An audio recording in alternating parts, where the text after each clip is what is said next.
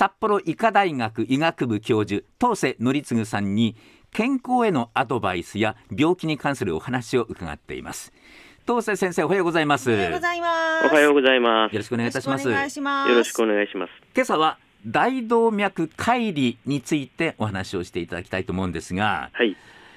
先週18日歌手のモンタヨシノリさんが大動脈解離で亡くなりました、はい。72歳でしたえご家族の方は前の日まで元気だったというふうに話をしています、ーはい。で芸能界では石原裕次郎さんとか加藤茶さんも大動脈解離を発症しておりますし、はい。最近では漫画家の三浦健太郎さんそれから笑福亭笑瓶さんが急性大動脈解離のために亡くなっております、はい。この大動脈解離っていうのは一体どういう病気なのかっていうことを伺いたいんですが。えーっとですね、ラジオで説明しにくいんですけども、あそうですか。あのど大動脈っていうの、まあ一番太い動脈がありますけども、えそれはまあ一種ホースに例えるとですね、はい。はい。あのそのホースの壁のところのところにね裂け目ができてですね、ええ。そのホースのか壁ですね、壁の中の方に血液がずっと一気に入り込むっていう現象なんですよね。ほだからあのホースの壁自体が内側と外側に裂けるみたいな、うはええ、で部屋ができちゃうんですけども、うん、そそうっていう感じなんですよね。あ避けてえっとその間に。壁の中の方ですね、そ外側じゃなくてですね、ええ壁の中の方にし血液がどーっと入っていっちゃうっていうことです。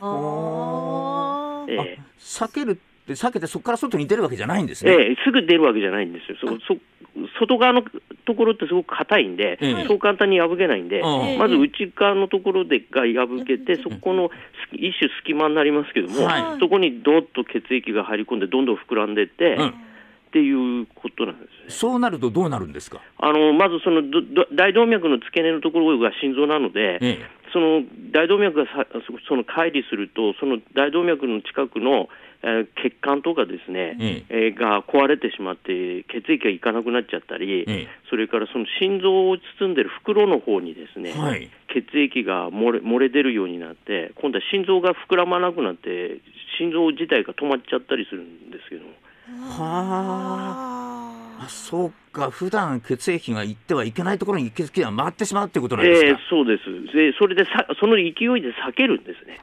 あ今度何が避けるんですか？あのその壁が。ー壁が。ええ、それだから乖離って言ってるんでこれ溶けるっていう字ですよね。す。いや、あの溶けるって離れるっていうあ離れる。ええ。理は離れるですね、ええ。はい。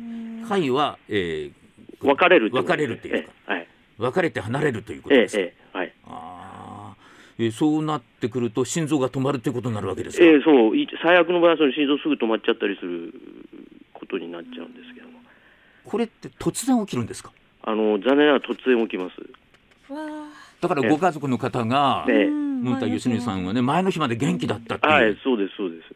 ほとんどの方そうだと思います。前兆現象みたいなほとんどないっていうふうに言われてますんでえー。わかんないんですね。じゃあ突然死ということですか？あの手を手遅れっていうかそういう診断がつかなくてて突然死っていう診断になって、うん。あ後でその、まあ、例えば解剖とかすることになって、ええ。ああの大あの大動脈解離だったっていうことはあるありますね。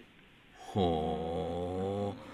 じゃあ全然前兆もなくってっていうことですよね、え。じゃあこれこんな風になったから病院行こうとかっていう話ではないんですか？えええあのもしあのもうはっきり分かるのはもう激しい痛みなので、ええ特に胸か背中が痛くなるんですが、はい。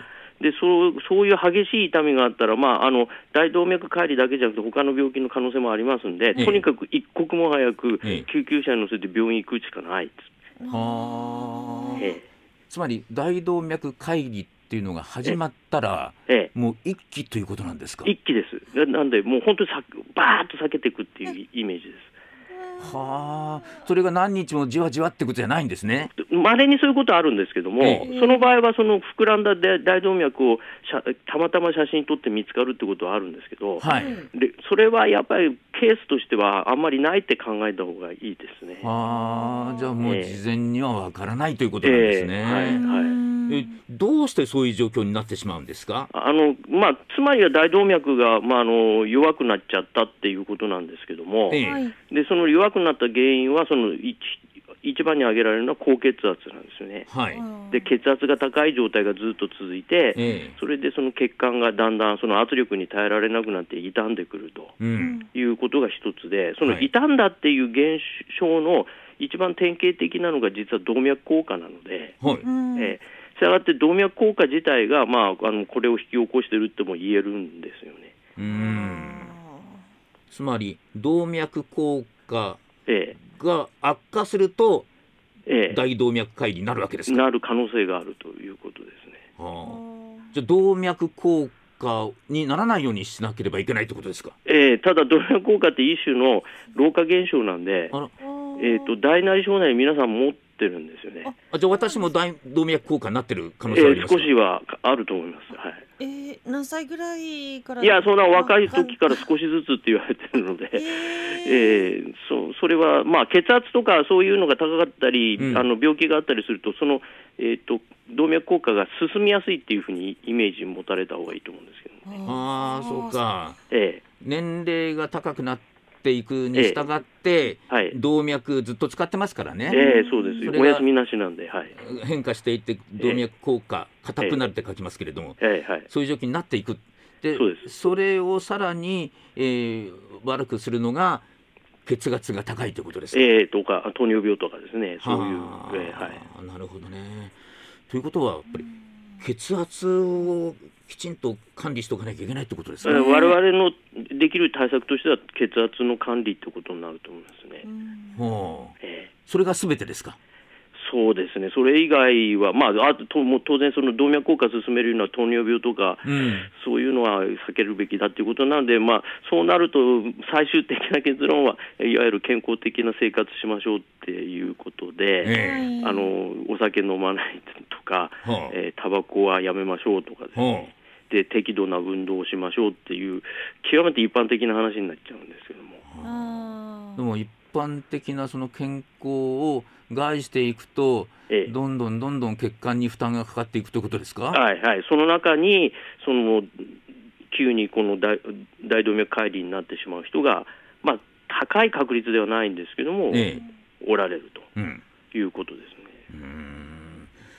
そうかってことは血圧のチェックっていうのを普段からやっておかなきゃいけないってことですか？えーこれはもうやっぱりいろんな万病のもとだと思っていただいて、はいええ。えーけけ常にチェックされた方がいいと思いますね。高血圧は万病のもとであると。はいはいあうん。分かってんですけどね。ー まあよく耳にはしますけれどもね そうなんですよ、分かってるんですけどね。はい、でもその高血圧が巡り巡ってその血管が避けるようなことにつながっていくっていうふうには、ええなかなか普段考えないんですよね。いやその通りだと思います。はいはい。うんねもう突然起きてしまう可能性があるわけですものね。え今東瀬先生のお話のね、うんその血管が避けるようなことに突然なるって話を聞くと、えドキッとしますよね。うんえいやまあ脅かすわけではないんですけど残念ながらそういう病気なんで、うんはい。あ脅かす時には脅かした方がいいかもしれない。気をつけていかないとですよね。うん私もね。年齢が高くなるに従って血管はいろいろこう弱っていくんだと。はい。でそれをさらに悪くしてしまうのは、えー動脈硬化であって、ええそれがさらに悪くなると大動脈解離血管が避けるようなことになってしまうんだということですよね。そうですね。はいはい。そのためには健康的な毎日を送って血圧をしっかりチェックしてとうんはい。これでいいでしょうか？はい、その通りでございます。はい。はい。72歳頑張ります。